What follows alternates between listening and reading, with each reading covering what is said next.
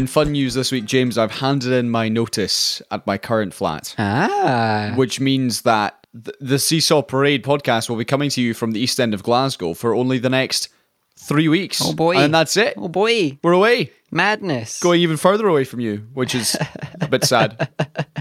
But tell you what, Yep. solicitors can just clearly I, this this is the conclusion I've come to. Solicitors will charge whatever they like, and despite the fact that everything takes, you know, this has taken nearly four months. Mm-hmm. Okay, fine, there's been a pandemic, but still, I figure that they don't feel the need to work any faster. No. because you know why make things? Why do less work in faster time and have to charge less for it? So they're Yeah. quite happy just just strolling along, ignoring all my emails, and then phoning once a fortnight to say, "Oh, by the way, I got your email. Thanks. I'm going to send you another one next week." and it comes ten days later. and something that, uh, like something like buying a, a property or, or sorting out uh, the legal side of a house, which they could literally just do in an afternoon if they all got in the same Zoom call. Right. Takes months. Yeah. because they have to post everything. Yeah. and it's and it's stupid. Everything runs the old way. but why? I don't know. Reforms are difficult. It's hard to change entire industries. It has been very frustrating. If you can't tell, I can tell. I hide it pretty well. I mean, I can't tell. The uh, the next challenge though is I- I've drawn up a to do list for all the things I need to do before I move out, which is things like repaint the wall where I put blue tack and then took the blue tack off, and there's just a big oily horrible mark. And I'm not getting my deposit back if I don't do that. The guy comes in and sees uh, literally a, a whole gamut of blue tack marks on my wall. Uh-huh. I ain't getting that deposit, and I want that deposit. But the question is like, is it worth your time? Right? You got to calculate how long it's going to take to fix a thing. few hours and buying paint. Yeah, and then calculate how much you usually get paid for that much of your time, and then be like, is it worth it? I know, but the, my deposit's nearly 800 quid. So, Oof, that's a big deposit. you know, I ain't to sniff at that. I'm to be like, ah, you know what? You can keep your 800 quid. I'm just going Oh man, be poor. Should have considered that before you blue tacked the wall. Well, see, I didn't think of that. I didn't realize that Blue Tack did this to Oh, walls. blue tack's awful. I know, I know that now. I have to use nails next time. Well, that al- that's also awful. no, but at least I can like, Fill it in. yeah, fill it in with Blue Tack. Like I'm looking at some of these marks, and they, they like some of them have taken the paint off the wall. Yeah, yeah. I did not realize Blue Tack would do that. There's no really easy solutions. I highly recommend just never touching your walls. Just, just don't, just don't go near the walls. Easy as. But now I'm, you know, in the process of getting this flat. My interior design brain is just Yeah. going mad and thinking I could make put neon lights everywhere and and paint walls green. Is a big difference. Is you're not renting it, so you're not going to like pay yourself a deposit, and then actually you might be renting it that belongs to somebody else. How did that go? I mean, I mean, technically, I did lose a bet. Yeah. Over over the ownership of the flat, so my brother technically owns the flat. He might ask for a deposit.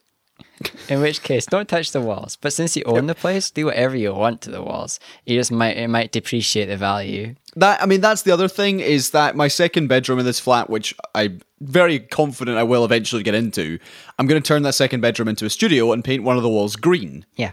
But once I eventually do sell it again in however many years that is, I'm gonna have to like Unpainted. unpaint it green, which is gonna be challenging because that's gonna really come through. Yeah, I suppose you could just you could look for um, DIY recommendations for green screen walls. See if anybody else has thought of a simple solution to this problem. Maybe they'll be like put up a, a false wall with plywood and paper it and then paint that and then you don't have to worry about the old paint. See, James, you are much more DIY minded than I am. Right. I have a, a, a track record of being utterly useless when it comes to that kind of thing. Correct. Although I did manage to paint the room here a few months ago, and I, you know, sellotaped round all the windowsills and the plug sockets, and managed to avoid Wait, all sort of uh, Did you use sellotape or masking tape? masking tape. See, this is what I'm talking about. okay. And I managed to avoid getting paint on anything apart from the walls, so that was a success. Yeah, good job. It's the only thing I've done in the last 10 years which has gone mildly well. Uh, DIY is all about trying, and then if it doesn't go well, you just do it again, and then hope that nobody notices the bad stuff that you did. And here's the other thing is that there's there are there are marks of like damp in this flat which have been here for quite some time. Do I get like marked down for that? Because that ain't my fault. Yeah, I don't know. Always have the window open. I think that's just a buildings in the UK problem. There's not enough ventilation in them. We don't have good airflow here. Thrilling, thrilling chat Excellent there. conversation. Everybody out there, if you've got mold problems, please get in touch with us about them. Let us know if you're worried that you will lose your deposits in your respective accommodations because of your aforementioned mold problem. I mean, well, can I paint over it? Will it go away? This is assuming like this is this is flat related mold, not like body related mold. Don't No, don't it's- email it's- us about those. It's very much on my ceiling of my flat as opposed to my ceiling of my head. There's the roof of my mouth. No, not quite. Oh, yeah, yeah, yeah. That's that's a problem for later life. Welcome to Seesaw Parade, episode two one two, where we discuss mold and uh, other Mm-hmm, bodily issues. I'm Colin and he's James, yeah. and neither of us are in the pub. Indeed, we are not in the pub. Although I do have, uh, I have made myself a little vodka lilt here, James. Ah, very nice. Mainly because I'm attempting to use up all the things I have in my fridge, and Oh, you're just going through it all. hence why the vodka lilt was born. And it's it's all right. It's yeah, it's not the finest creation, but I'm sure that's not bad. Yeah, this will be all right. Thank you, everybody who uh, has been listening to the show over the last few weeks and getting in touch as well. Uh, we talked about, before we get into the show this week, we talked about litter last week and the fact that people just like chucking their stuff on the floor. they just chuck their stuff. And Amel got in touch and said, uh, regarding litter, several years ago, I was walking with a colleague and moaning about litter on our path and the bampots who dropped it. Aye. And she shared some insightful words which have stuck with me. Right. She said, You can be in one of three groups. Group one, bampots who drop litter. Right. Group two, people who abhor littering and the bampots who do it. Right. And group three, people who abhor littering and the bampots who do it and also pick up that litter rather Mm-hmm. than just walking past it complaining. Yeah. Challenging words that move me from a group two to group three. Thanks, Linda. Well, thank you, Linda. That's that's that's some good words there. Yeah, group three sounds like sounds like the group to be in. I think it could also be a big power move if you are like friends with one of them group one bam pots, uh, and you notice them littering. It could be a power move to go and pick it up, and just not not mention it, not say anything, but just have them stop to watch you pick up their junk. And granted that if you pull it off wrong, it looks like you're their like uh, subject. That's that is true. But if you do it right, you could be showing them that you're the boss and that your views on littering are more important than theirs. It was a couple of weeks ago, James. I was going for a run. and I was running around, running down the Broomielaw next to the River Clyde, and about twenty yards in front of me were a group of young bampots who were drinking and oh. not socially distancing. So I was aghast already, as you can imagine. Yeah. And one of the young girls whose face was closer to the color orange clearly didn't see me and launched the empty glass bottle of what I think was vodka against the metal railings next to the River Clyde, about 10 yards, not even that, I was a couple of feet away from Oof. r- from her path as she launched it. Oof. She clearly just didn't see me at all. Aye. Glass shattered. I kind of dramatically leap through the air to avoid the, the shattered glass, and I, Nice. I did you do? Did you do a backflip? Did you I do a didn't. spiraling backflip? I, I nearly did. You know, like the Spider-Man move where he like propels himself forward and he handsprings over the exploding Yeah, thing. yeah. Oh, nice. A handspring. Nice. Yeah. Yeah. I, I I contemplated that, but then thought, you know what would be better just shouting something like, "What are you doing?" instead. Hoi, yeah. hoi, you. One one of the one of the boy band pots shouted back, "Ah, sorry, sorry, big man, sorry." Oh well, at least they apologized. You know. But then I but then I thought, should I turn around and say, "I want you to pick up every single shard of glass"? You see, that's risky. That would be again. We this is the same kind of power move because you're taking the risk. You could be like, pick up those shards, and then they do it, and you're like, you're the boss. But you could turn around and be like, pick up those shards, and then they go, no, and then you go, okay then. Well, yeah, exactly. Like I was not going to win that. Oh, away I go. off I go. I'm, I've still got another three kilometers to go. So Yeah, I, I just had to express my outrage Yeah. and uh, hope that she felt bad, but I don't think she did. I think she was half cut. I'm glad you didn't get glass from a distance. That stuff's dangerous. It is dangerous. That's very true. Now, on the on more serious matters, apart from Ned's throwing glass at me, should we should we crack on with what's been happening in the news in the last week? Let's do. Let's do it.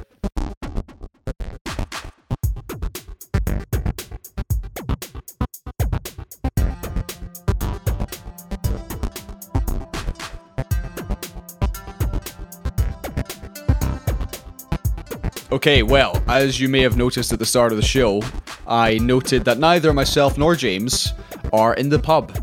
Because if because we've got brains. because well that too but seems some parts of the population do not because down south in england you can now go to the pub as of Yeah. 6 a.m on saturday morning the uk government allowed bars and pubs to open as long as one meter social distancing was enforced Aye. along with salons hairdressers uh, cinemas gyms and a few other bits and bobs however the Police Federation today have said it is crystal clear Yeah. that drunk people are unable to socially distance. This measure is sponsored by one brand of alcohol. Indeed. Uh, this was uh, John Apter, who is the head of policing down in Southampton, you said that the officers Yeah. had to deal with naked men, happy drunks, angry drunks, fights, and more angry drunks all in day one. first, on England's first night out in Ah. several months. Now, James, Yeah. let's let's talk about this decision first of all, because in Scotland and I believe in Wales and Northern Ireland, bars remain shut and only outdoor spaces at first will be available. Will be in the next uh, in the next few days. So this decision to allow bars to open, what do, what do we make of this? Uh, well, yeah, it seems dumb. I think they've seen other countries do it and they've been like, hey, we can do it too. Yeah. Uh, but this instance of British exceptionalism is true because our population's, um, you know, affair, love affair with alcohol is a bit more destructive than other populations. Because other countries, yes, they've opened up their drinking a wee bit and they've been able to be a bit sensible about it. And we tried it, didn't work. So, like, I think it's fair looking at the state of the world and going, hey, other people have managed to do this, let's give it a go. Uh, but I think it's just kind of forgetting our culture is a wee bit different in this instance. Yeah, there were reports from Devon and Cornwall police of over 1,000 drink related incidents. And Yeah. if you saw any pictures on social media from Soho in London, the place was absolutely rammed. Yeah, I, I just think it's a bit short sighted again because we've still got the most infections as well. Yeah. So we're, we're copying other people and pretending that we are as far along in the process and the progress as they are, but we're not.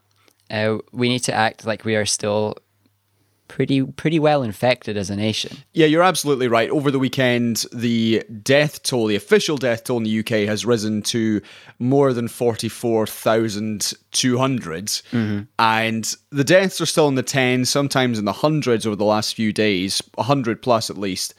And that's comparable to, well, we're still winning that league table in Europe. Yeah. The likes of Spain and France and Italy, whilst they've had a few flare ups, are still being dealt with. Whereas in the UK, we still don't have anything resembling a proper track and trace contact tracing system or an app or anything. Nothing. Nothing. Or controlled borders. That is, yeah, very true. Did you see that Boris said that actually there is no border between England and Scotland? Oh yeah, that was fun chat.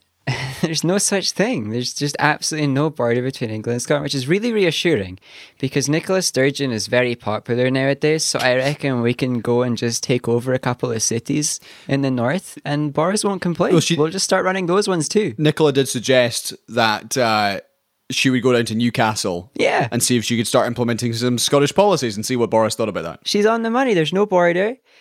I bet they like her more than they like Boris. So I think we go for it. And then we'll move the border there because there is a border and there's signs that delineate it. And there's regional differences between the places. There's there's actual geographical dif- differences between the places. Scotland is made out of a different kind of rock than England. We've got different cows. Okay, That's yeah, also true. Now, the big plan here for getting pubs reopened and salons and barbers, as we've talked about in the show before, is about getting the economy moving again because that Aye. to the UK government is more important Yes. than people being alive. Despite Yes. the fact that with the current death toll, and I read this this morning, it is the equivalent of something like 11 plane crashes a day. Where there has been an entire, you know, the, the entire plane has been consumed. Fatalities, hundred in the in the hundreds. Yeah, every yeah. single day for the last Yeah. 110 plus days, and we just Mad. don't care about it. Yeah. Part of it, I think, has been that we have, and the media have been, I don't want to say downplaying the figures, but in some cases, yes. In other in, Hmm. some, other yeah. cases, I think we are we have become desensitized to the numbers. Well, it's the big number problem. Well, well, well so the official toll is 44,200 plus. It's a huge number. Unofficially, you're talking near 60,000. 60,000 people have died. Yeah. And we're just going back to the pub like nothing's happened. Yeah. It, it, it's a problem. We've we've I talked about it for like things that are killing people in their thousands far away. Now it's happening here. When the numbers are in their thousands, people struggle to empathize with it more. It's harder to like view it as people and it's more just a number. Um, so when the media says like 100 more people have died, people are like, well, 100. But if it was someone with a name who had died and it was a rarity, we'd care far more. And it's just a, it's a part of the human human brain. So it seems. Not that I'm saying that's justified. We need to care a lot. Of course we do, but I, I do feel that people, and you know, I include myself in this, have got to a point where you're thinking, well, what what more can we do? Because well, yeah, you know, the lockdowns are being lifted, the phases are on the move, numbers are going down. They're still far too high, but they're still going down. Aye. Now what? Nothing because well, of course there's going to be an investigation, but what's that going to do? Yeah. Nothing. Well, we've got to be open to the idea of regional lockdowns and more lockdowns where needed and stuff like that, and uh, ideas that progress the control we have over the situation. I know people are tired mm-hmm. of the whole thing by now, uh, but people in the UK and clearly people in, in the in the US are just so used to convenience and to things going their way and yeah. to being able to take their kids out to the beach and whatnot that having all that stripped away is just too difficult. Uh, so what can people do? They can be better than that because it's difficult, but it's it's it's really important. when something's really important, it doesn't matter how difficult it is. You, you keep trying. You, you talked about local lockdowns there, James. Before we move on, there has been a two week local lockdown imposed on the city of Leicester. Yeah. And also because of a number of cross border infections in the south of Scotland, the likes of Gretna and Annan. Aye. That has also been essentially clamped down on. Yeah, they've not been allowed the same freedoms as other regions of Scotland. Right. Nicola Sturgeon suggested that English visitors to Scotland would be subject to a 14-day quarantine. Well, she didn't. She didn't suggest it. She she got asked if it was a thing we could do, and she didn't say no hard enough. Right, she was okay. like, I guess we could if the experts suggested it. So that was that was as you say, it was certainly in the political sphere. And then yesterday it was revealed that the airport 14 day arrival quarantine. Yeah. Since that's been implemented, there have been no fines and nobody has been checked up on. Certainly in Scotland. Nobody's checking on them. It's ridiculous. That does seem to me like a totally pointless exercise. It is. If you're not checking that people are keeping your rules, they're not going to work. it's crazy how like and it's the same we talked about this before scotland is not doing a good job we're just doing a slightly better job than england yeah um we need to do better and whoever it is that has set this scheme up and decided that we don't need to be following up on the people, all we have to do is be like, do you have a quarantine plan? And have them go yes, and then just tr- blind trust them. Yep. Uh, we need to know who is responsible for that and like get them to do a better job and then get them to lose their current one after this is all over. Guess the idea from the Scottish government, and I'm un- unable to speak for the UK side because I don't know the, the facts or the stats for how many people have been fined or checked up on, but certainly in Scotland, it's a big fast zero. Yeah. And I believe, as you say, James, it's because people are arriving, they're being asked, you know, you have to quarantine, or you, you know, you must quarantine for 14 days. what's your quarantine They say, plan? yep, yeah. sure, sounds good. And then they go off home, and that's it. There's no sort of yeah. checkups. There's no way of finding out where these people are or where they're staying or what their contact details are. Yeah. It, eh, yeah, you're right. It's it's stupid. It is completely pointless. It just seems way more simple than that. Just database. and maybe it's a data protection thing. They didn't have the right data protection stuff in place to actually take down notes and be like, here's the planned address with this person. Who knows? But they haven't told us why they're failing. And we need to know why they're failing and we need to know what the plan is to stop failing. And it's clearly not doing, going well in England either because Mr. Farage has broken that rule. I, So I did see that. fun. He yeah. tweeted a picture of himself in a pub. Within two weeks of returning from the United States, which Correct. is one of the danger places. yes. Uh, let's so let's focus on the economy then. Right. There have been a huge number of job cuts and uh, companies going into administration over the last week. A number of big retailers. I believe the last figure I saw was something like 36,000 redundancies had been announced in the last three days alone. Mm-hmm. The Prime Minister, Boris Johnson, announced a £5 billion pound stimulus package for the economy. Wow. Five billion, James. What a number. Oh my goodness. Pretty sure Angela Merkel announced a 650 billion pound stimulus for Germany, but yeah, you know Five what? billion. Wow. That will last us about, I don't know, 20 roundabouts. Who Wait, what- knows? right. Did you see what Boris had actually said that this money was going towards? Infrastructure a wee bit, mostly England. It, they actually broke it down and it was it was England. Uh, yeah, so so first of all, all this money is going to England, and also I believe two thirds of what he said or what he was announced had previously been announced in other budget things. Yeah, so this wasn't new budget stuff. It was just re relabeling yeah, plans. There was already plans for this, and then they've just labeled it as like Corona response. Now, well done, us. there have been, as you say, James, there was nothing in that stimulus plan for Scotland or Wales. yeah, But also, it is this continuing trend of the devolved nations doing their own thing, and even in the way that coronavirus stats are recorded. Because yeah. Scotland and Wales, now, James, you're going to have to see if you can explain this better than I can. Scotland and Wales Okay. publish their coronavirus figures based on both the NHS tests, but also the, I want to say private tests. Is that correct? The private tests. Yeah, we've uh, every nation in the UK has got private corporations doing testing as well. Right. And in Scotland Wales, we count those in our figures. We count those in the official published figures. Yes, England do not. England only reports the NHS figures. Apparently, Why? to make the numbers look small so people will go back to the beaches and get the economy afloat.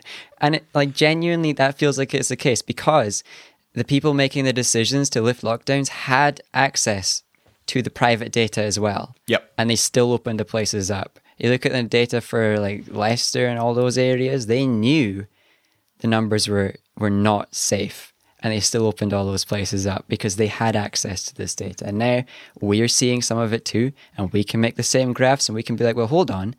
When those bars were getting bigger, we were talking about making fewer restrictions. Why? There's no real answer.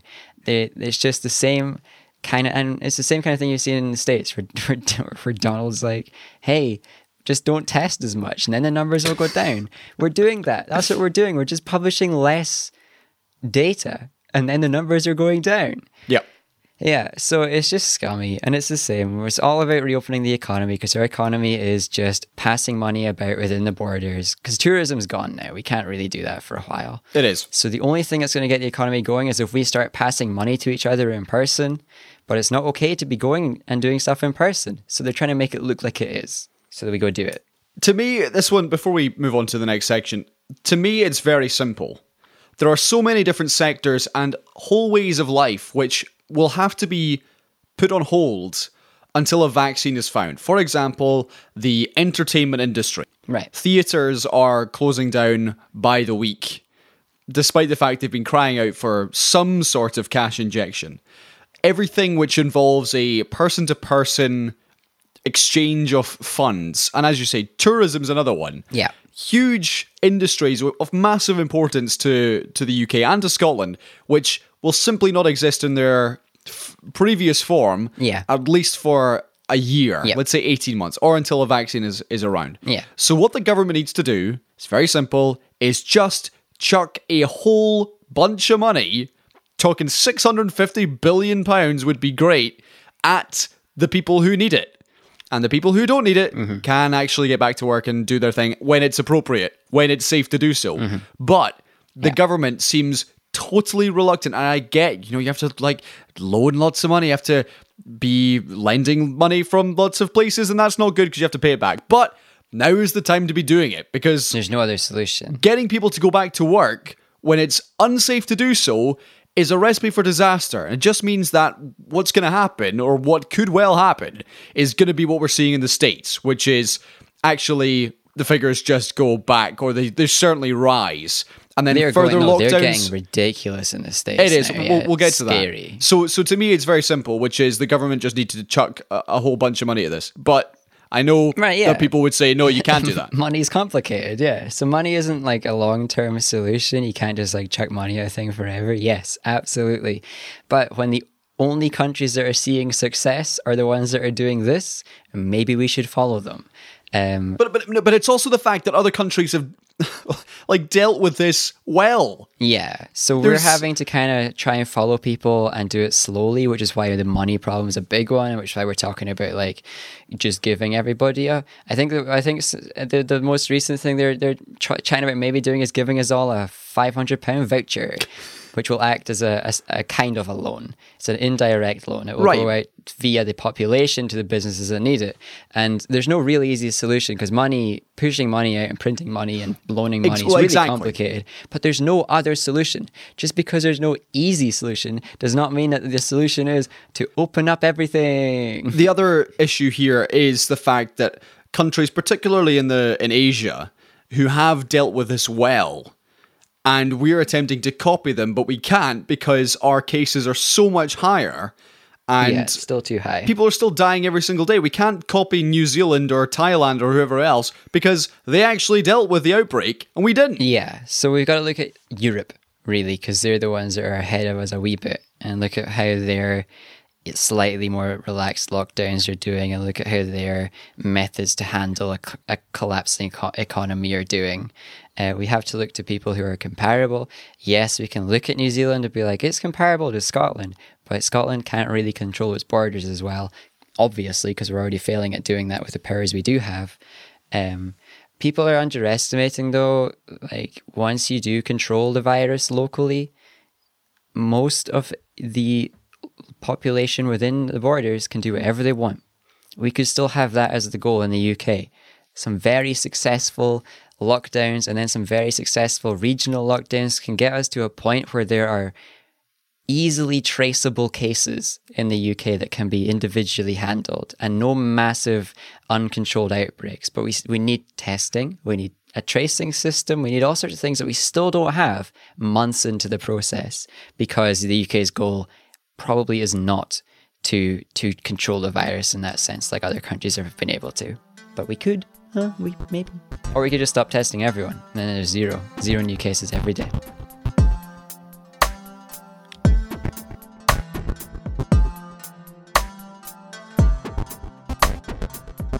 Well, as coronavirus cases surge across the US, uh, one Mexican state has closed itself off from the US out of concern for the safety of its own population.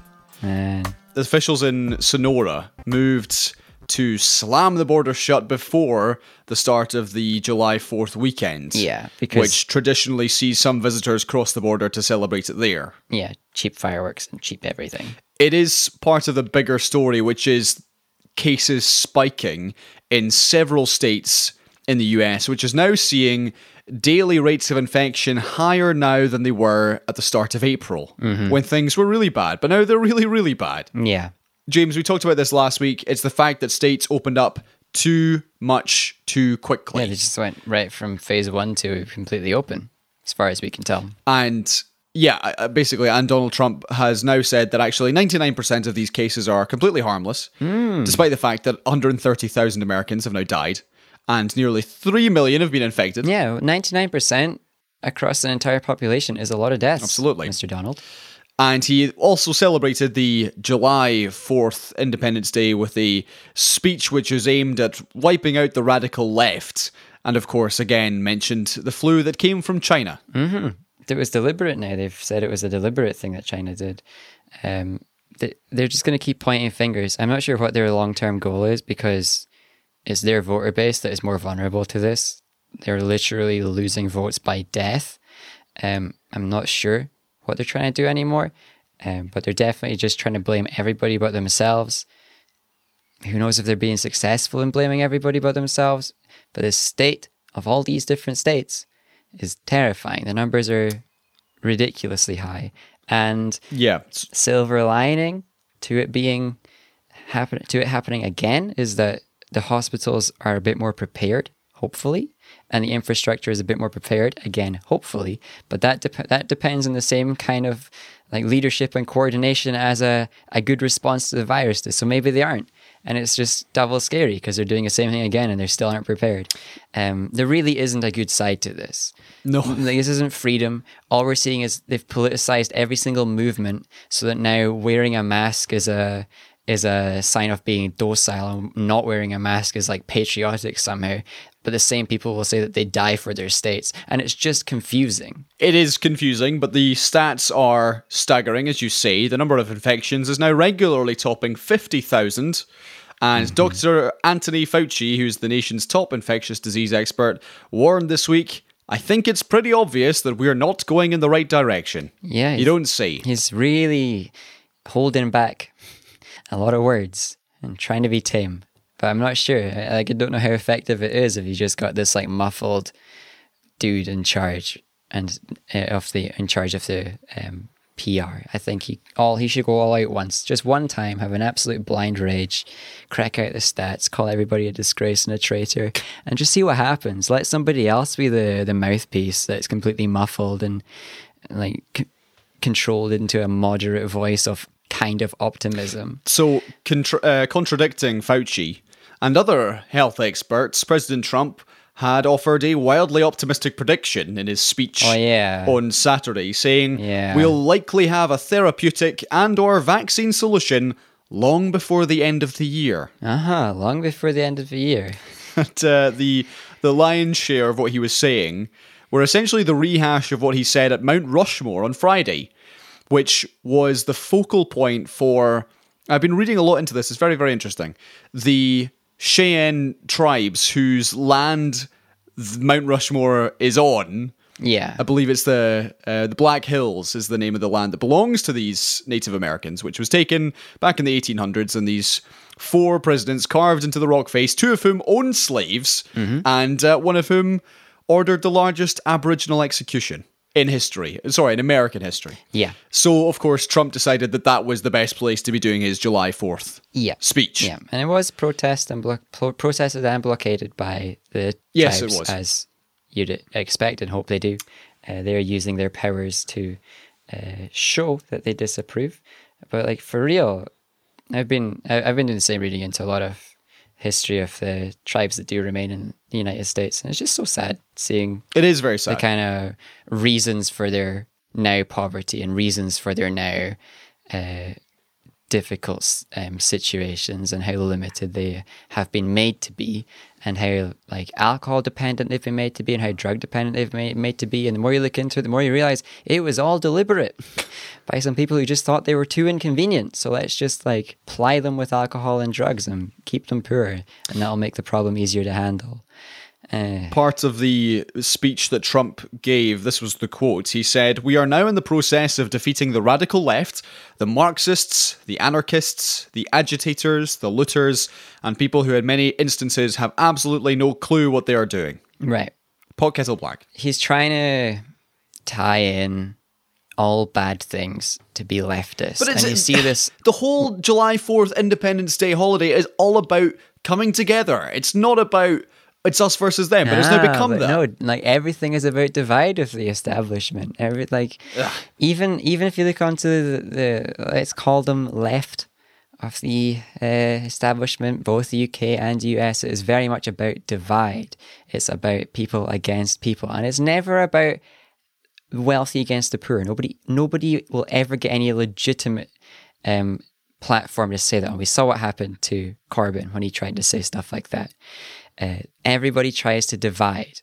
Um, and in America, the right are interested in dividing um, um, so they can make their supporters uh, agree that at least our leaders are hurting our internal enemies more than us. And the left are interested in dividing, I'm again quoting, and the left are interested in dividing to make themselves look good and to virtue signal and to not really do anything impactful. And it's similar over here. But the only thing that divides us is our class. Poor people need to just realize this Yeah. and come together. We're everybody that is on the lower end of these um, poverty spectrums, and even the middle class in these countries, which is now poor by any reasonable definition need to realize that we are all controlled by this uh, system to be statically stuck with uh, our current wealth, whether that's enough to live on or not enough to live on. It's just sad that we are so successfully divided, and it's sad that even uh, celebrations about unity are being turned into the, just another way to divide people further. Sticking with the states, Kanye West has tweeted again that he's going to run for president this year. Yeah. So when's the new album coming out? so he's actually he's actually late. If he wanted to run for president, he he would have had to file papers in several states a few months ago. He can still Yeah. register as a write-in candidate for certain states, but but he has he, he has he's missed the deadline. Really. Yeah. Yeah. I, we were all we all knew he was going to try and run 2024 because that's what he's been saying this whole time. He, he has been saying that, yeah. So this this tweet out of the blue that he's going to do it this time out is he must just have an album coming out soon, right? He's he's just trying to get some headlines, get his name attached to something other than Donald Trump for a while. So some know. people are saying that this is an attempt to uh, split the black vote in America, but in in realistic terms, he's not going to be on the ballot. Yeah. So well, I don't think I, I don't think this is anything more than a PR stunt. It looks like it's just PR. Like, if it ends up that he has done a paperwork and he is in the ballot, we can start trying to figure out if he's trying to divide the Democrat vote or if he's trying to divide the Republican vote. Because for a long time he's been kind of greasing up the Republicans. He's been chatting with Trump a lot, wearing their wearing their attire and speaking their messages. So, you know, it could be a long game trying to divide their vote, but it just it's just, it's just PR this time around. Okay, I'd be very surprised if it was any actual long term plan. let's move on to talk about Jeffrey Epstein, which is a, a while since we've dug up this case. After Epstein's death last summer, Ghislaine Maxwell, who is accused of grooming underage victims for Mr. Epstein, Yeah. was arrested on Thursday. 20 armed agents and police reportedly took part in an early morning raid at her 156 acre property. And this is, as I say, it's coming up to a year since his death in a New York jail last summer. And Ghislaine is set to appear in court at the start of this week. James, this seems, uh, it seemed like such a big deal that the BBC News gave me a, a news alert. Yeah. And my phone buzzed to tell me Yeah. this has happened. This has happened. So this seems like a big deal. It is a big deal because everybody had been like asking where she was for a fair while, and then we kind of stopped talking about her because nobody knew, and then that was it. Yeah. We're like, oh well, I guess she's just disappeared to some random island. Turned out she'd just been setting up a purchase of some estate in the U.S. and decided to stay there, which, you know, I'm glad she did because then she got caught. But it just seems like a real dumb move uh, to stay in a place where you're clearly going to get arrested if you are ever discovered. Uh, but it turns out the uh, the police or the investigators or whoever they knew where she was all along, and they were just waiting for the right paperwork to come through. And it took a while, apparently. So the British socialite faces six charges in relation to alleged sex crimes, conspiracy, perjury, and essentially playing a crucial role in helping mm-hmm. Epstein to identify, befriend, and, and groom children Right. for abuse. Yeah. That's that's the charges anyway. And the fact that she's now in prison hopefully will lead to a successful continuation of an investigation into her actions, into Epstein's actions, into finding out who the people that backed them are, who the people that they were working for are, you know. Yep. Sadly, I expect she's probably going to end up dead. I wouldn't be surprised at all Yep. if she died over the next month or so. Yeah, I would agree with that. So let's talk about Prince Sweaty, who Uh, no Prince, no sweat. Prince No Sweat, sorry, yes, make sure I get that right. Yeah. Prince Andrew, who, of course, in an interview with Emily Maitlis in the BBC last year, said, of course, he would cooperate with any sort of inquiry into Jeffrey Epstein. Ah, yes. Who Yes. has since been uncooperative with any sort of FBI investigation and is, He's been asked to have a chat with him for a fair long time, and he's been saying no for just as long. yes, and he is still, I believe, in Britain because if he sets foot in the States, I believe he would be, he would be arrested. He would be brought in, I do expect, yes. Do you expect that this arrest will change anything? No. They're like, what? They're- he's not going to ever visit the States again. No. I mean, if he does, again, I'm, I'd be really happy. Good. Like, great. He made a big mistake for himself, but good for the rest of the world, I suppose. Uh, And there's no way that the US is going to ask the UK to send them over. And even if they did, there's absolutely not a chance the UK would agree.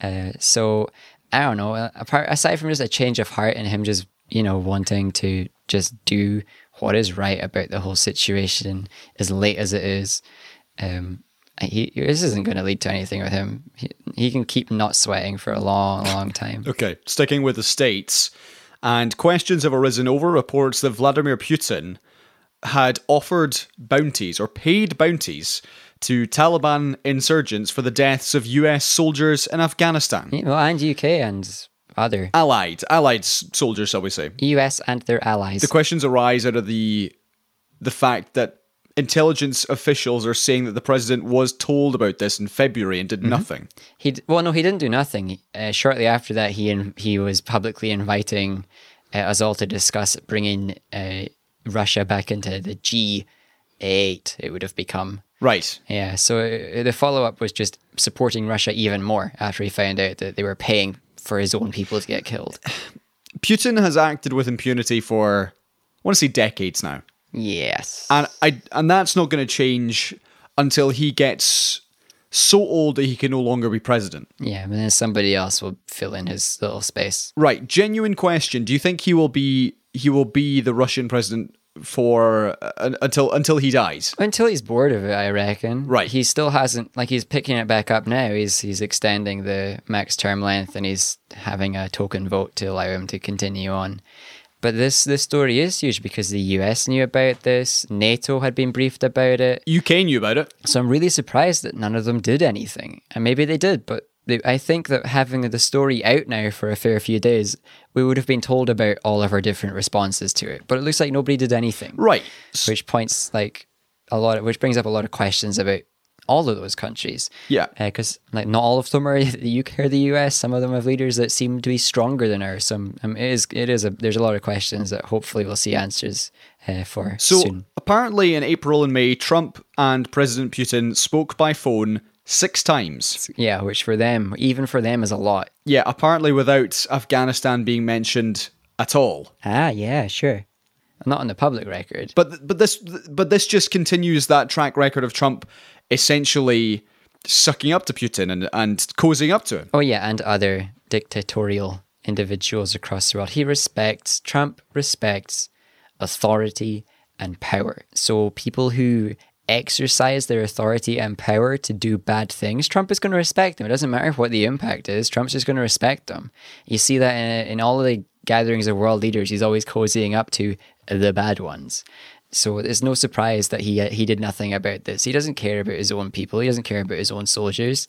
The only thing he cares about is what Putin thinks about him, and mm, he doesn't even. Uh, he didn't care. He doesn't care at all about like what Merkel thinks. He didn't care about what May thought. He we've seen reports that he was just like lambasting them twenty four seven. Yeah.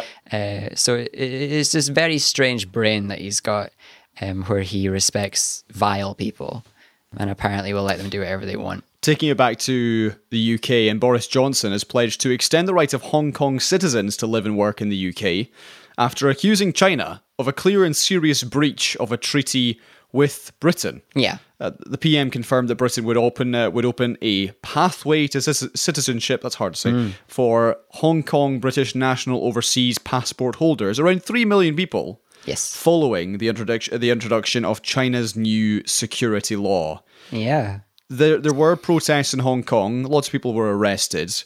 This has brought international condemnation of the way that China have brought in this new and enforced this new security law. Yeah, there is actually responses here and there. I'm actually I'm I'm somewhat surprised. Right, but but my point is it's just responses, it's nothing else. Yeah, we'll find out if any of the responses lead to action because this is again just a pledge. We're pledging to do this. Australia Yeah. is pledging to do stuff, and there's just this joint pact of countries that are pledging to do this and that.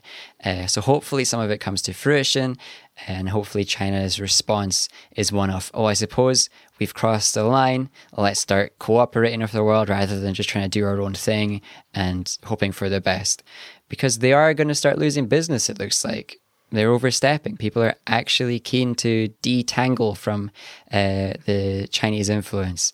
So it's a shame that they've had so long to kind of have a soft empire all over the world. Um, hopefully, this is some steps in the right direction because one country having a lot of power over everybody is always going to be bad. I really do want this to work because the UK needs immigration. It does. And while we've cancelled the immigration with, you know, countries that were deemed bad by Nigel Farage and Boris, hopefully this is a replacement for that because we're going to have a pension catastrophe without immigration. But but it was the fact though that this was announced and like the whole Tory MO and everything about Brexit has been about keeping those darn immigrants out. yeah, but And here they come. It's just having the it's just having the right immigrants. They found a source for immigration that the UK population supports. Uh, we've got this attachment, or the older generations in particular have this attachment to Hong Kong that allows them to get this uh, past them as a good idea, and it is it's a good idea. We should have this policy with with everywhere though. immigration is a very sustainable thing, um, no matter what the people on that side of the uh, argument tell you about it. Um, China are promising to bring us to court because we're breaking the treaties and stuff like that, but you know we're saying you broke it first. So this could end up uh, as a pretty big international uh, moment. right. Hopefully, a peaceful one though. Before we move on to lighter things and finish up, Boris Johnson has said he would not take the knee. Yeah, yeah. A symbol of support for Black Lives Matter, saying he does not believe in gestures. And that was in Sure, inverted commas. it's a valid reason to not take the knee is that you don't believe in gestures. He's talking about doing doing actions instead of just doing things to look good. Well done, Boris. James, what did he do today? Boris clapped for the NHS. it's his tw- it's his seventy second anniversary. Clap, clap, clap. He's also Yeah. clapped for the NHS every week, as far as I can tell. How about that for a gesture, Boris? What's that? Are you do- Are you raising their wages at all? No. Are you funding them any better? No. Are you helping them feel more safe and at work? No. But you're going to clap for them. Wow, the hypocrisy. I don't understand though. What is the what is the problem? Now I know the okay, hold on. Before I say this, I know what the answer is. But what is the problem with saying yes, I would take a knee? What is the issue with that? he could spin it so well. He could be like, you know, I would take the knee uh, to respect the movement, but the problem is that his his voter base and people in the UK are calling it an unnecessary thing to support BLM, Right. Because there's no police violence over here. Yeah, but there is a wee bit. It's not as bad as the states, but there is a wee bit. Yep. And there's no racism over here, and there's quite a lot of racism over here. Uh, so he could really have owned this and be like, I would take the knee to uh, show a sign of respect to this and that and the next thing, and all sorts of really just reasons uh, to be taking the knee at this time and tie it into the BLM movement and really do a good message. But he's just like, no, I don't do gestures. And that's just real dumb. Come on, Boris. It is. Come on. I'm still waiting for the Keir Starmer versus Boris Johnson press up competition. Yeah, What an embarrassment that was, too. Oh my goodness. How bad are things getting? Did he challenge Boris to a press up contest? Boris, this might be old news by now. I don't know how long ago this was. Boris, when he got asked about his health, said that he, after, you know, because he got the old corona, said he's as fit as a butcher's dog. He's real healthy. And he proceeded to do a press up to prove it.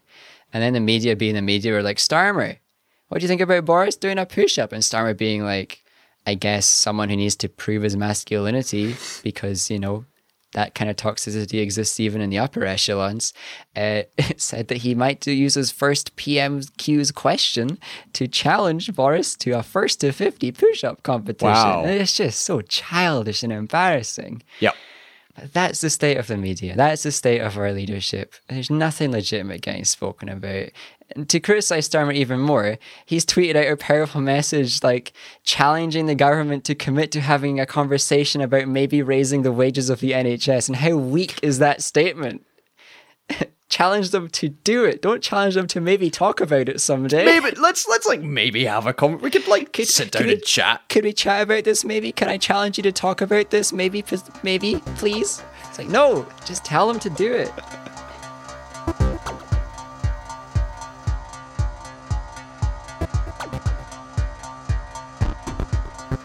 Okay, James, let's wrap up. Have you watched or finished anything this week? A TV show, a movie? What's been up? I've read a book. Hey, My progress through reading is improved. I finished a book called People of the Book, which is about.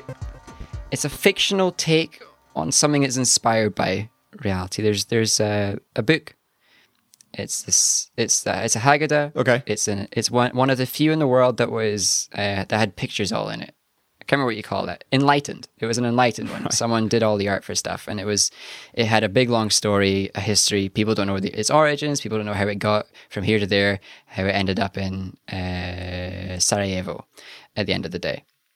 So it's somebody who's tying the few known facts about it, uh, the fact that it was uh, rescued through a civil war, the fact that it was rescued through World War II and the people who did that, but then going further back, tying in fictional, well, fully fictional characters into explaining how it reached like Spain and how it got from Spain to the next place and how it uh, got uh, Okay. painted in the first place. Um, so people are saying it's it's kind of like the Da Vinci Code. I disagree because it's well written. Uh, it doesn't rely on cliffhangers to make you read the next chapter. It's just this um, book that goes through the protagonist's perspective. She's uh, somebody who l- tries to figure out the history of books and rest and restore them to put them in display.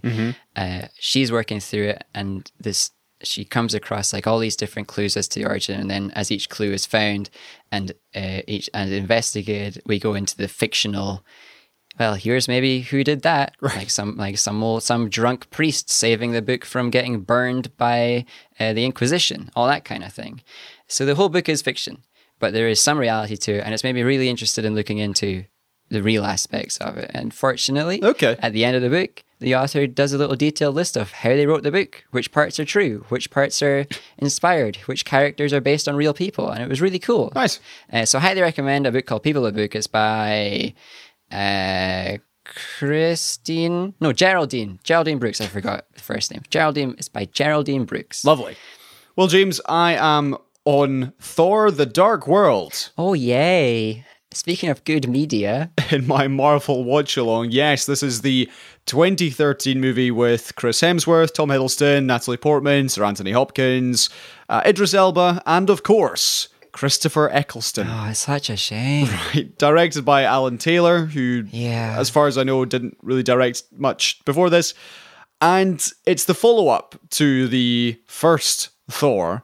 The film begins after the events of the Avengers. Loki is a prisoner. Thor's uh, brought peace to the Nine Realms, and uh, somehow his human love thing, Jane, has managed to get herself infected with wow. one of the Infinity Gems, the Ether. yes, she did. She accidentally went to a place by accident and then touched a thing because that's what you do when you go to places that are dangerous. I mean, what are the chances? I know it's just it's like it's destiny or fate or bad writing or something. Indeed, a combination of all three. Uh, Thor takes her back to Asgard and teams up with Loki uh, to destroy Christopher Eccleston's dark elves who are after Jane and her ether power. Ah, yeah, who are just super heavily CG and Okay. makeup to the point where you can't actually interface with them as a Yeah. villain. Let me just start with this. Right. This film sucks. This film is terrible. It is, yes. to me, one of the worst, if not the worst, in the entire Marvel franchise. Yeah. I I have a list of things I liked, and there are three. The first one, I hope I can add to this list. the first one being that Chris O'Dowd is in this film. I totally forgot. Oh yeah. yeah, yeah. And despite the fact that his lines are terrible, even just his presence alone is delightful. And I I'm just like glad I in like the that. film. Yeah. Uh, Loki cosplaying as Captain America is great for the 10 seconds or so that it lasts. oh yeah. And the characters are more themselves. Yeah, they got they got some They, definition. they, they know more who they are. Yeah, except and- the scientist lead. He Right, well, well hold on, hold yeah. on, hold on. That's I'm coming to that. Okay. I'd, uh, I'd say the visuals have improved as well. Okay, Yes. let's go to the right. back. Wait, can I'm I gonna- add to the list? Can I add to the list? Right, go for it. There is one funny gag in the film. Which is Thor hangs up his hammer when he walks into somebody's house, and that was funny. okay. He hangs he hangs his, he hangs Mjolnir on a coat rack, and I had a giggle. That's the best part of this film. Right, yeah, fair enough. Okay, so on to the bad. Right. Let's go with Chr- Christopher Eccleston's villain. Oh. I feel really, really sorry for Mr. Eccleston. I'm, he- he's spoken about this in interviews. Yeah.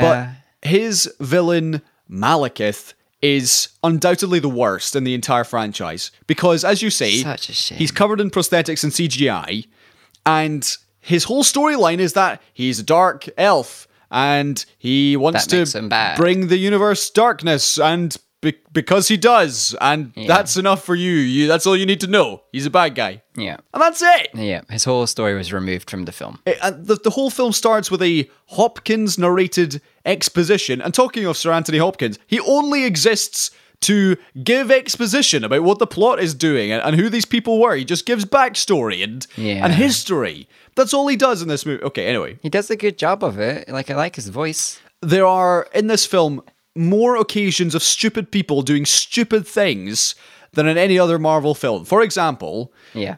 Jane slash Natalie Portman's intern, who is uh, Kat Dennings, who plays a character called Darcy, who also has a, an intern in this film called Ian, and they've discovered this void where things disappear. Yeah. And Ian decides to chuck the car keys into said void. Yeah. Yeah. And for for what reason? It's not even funny. I it's mean- just stupid. It might have been like an allusion to the fact that that's a thing in real life, like the call of the void, where you have your car keys and you're walking across a bridge, and the call of the void is like throw the throw the car keys into the river. Go on. But there are like we all feel it, so maybe it was maybe it was a commentary on that. But it's you not know? just I'm that, not calling though. it clever. It's still bad, but you know, yeah, call the void. but it's it's also the fact that the two of them go to the police station to go get Stellan Skarsgård out of prison, which I'll get to in a minute. Yeah. And their fake pretending that he's their father is mm-hmm. horrendous. Yeah, The Marvel humor in this film is at its most unfunny, and some of it And is regular. properly awful. Yeah. It's just cringe-inducingly bad. yeah. I think this film taught them to not do this anymore. Right. And then let's get to Stellan Skarsgård, who, my goodness, I think he's a phenomenal actor. Yeah. In this movie, he's portrayed as being mentally ill for laughs. Yeah, it's just a giggle apparently. He's at the film, you know, his first uh, foray into this film, he is running naked around Stonehenge. Yeah, And then later on, he is giving a lecture at an insane asylum. yeah. And we're we're supposed to be giggling at his mental misfortune. Correct. And I didn't I didn't get it once. And then there's Thor, who again Yeah. is only really he's the only one who doesn't become himself because Thor Ragnarok really did define him as a character. But Mm-hmm, in this third act, after Loki has and in, bra- in no brackets in quotation marks died after Loki has Yeah. died. Yeah. Thor has a chance to mourn his brother's fake death whilst the baddies do something. I don't know. They just let him grieve, and then within three minutes, he's making jokes about Jane's new love interest, Chris O'Dowd. Yeah. And in the same way that last week I talked about Iron Man 2, Iron Man 3 and his PTSD, which only seems to his PTSD only seems to appear at the the quiet moments. When it's convenient for the film. Yeah, at the same way with Thor, that grief only appeared at that particular moment and then he snaps back into who he always was. Yeah. Yeah. And it's I just hated this film. Yeah. It's absolute rubbish. But that that's the case for early Marvel films. Early Marvel films had the opportunities to write in those clever story arcs of like, well, this intelligent guy, he's had a mental breakdown and like treat it with respect. And then like, hey, this character thinks his family's died. Treat it with respect. And hey, this character's got PTSD. Treat it with respect. But they didn't. They treated it all as, as conveniences and or jokes. Yeah. Um, I, I hope they've changed since then. I, I, I- I don't think I'm quite satisfied yet. It's it's absolutely rotten. Don't watch it and it can only get better from here. Yeah, sorry, sorry, Eccleston. Like, wow, so underused. It's a shame. Okay, James, that has brought us to the end of the show. Thank you very much. All right. If you, dear listener, have watched or read or done anything fun, send in a review. Please do get in touch by Absolutely, yeah. Gmail, seesawparade at gmail.com, Facebook, Twitter, or just send us a message. That would be delightful. Yeah, just say hello. We everybody needs some hellos sometimes. Absolutely. Right, James, thank you very much. See you next week. All right, Colin, thank you very much. See you next week. Bye bye bye bye bye.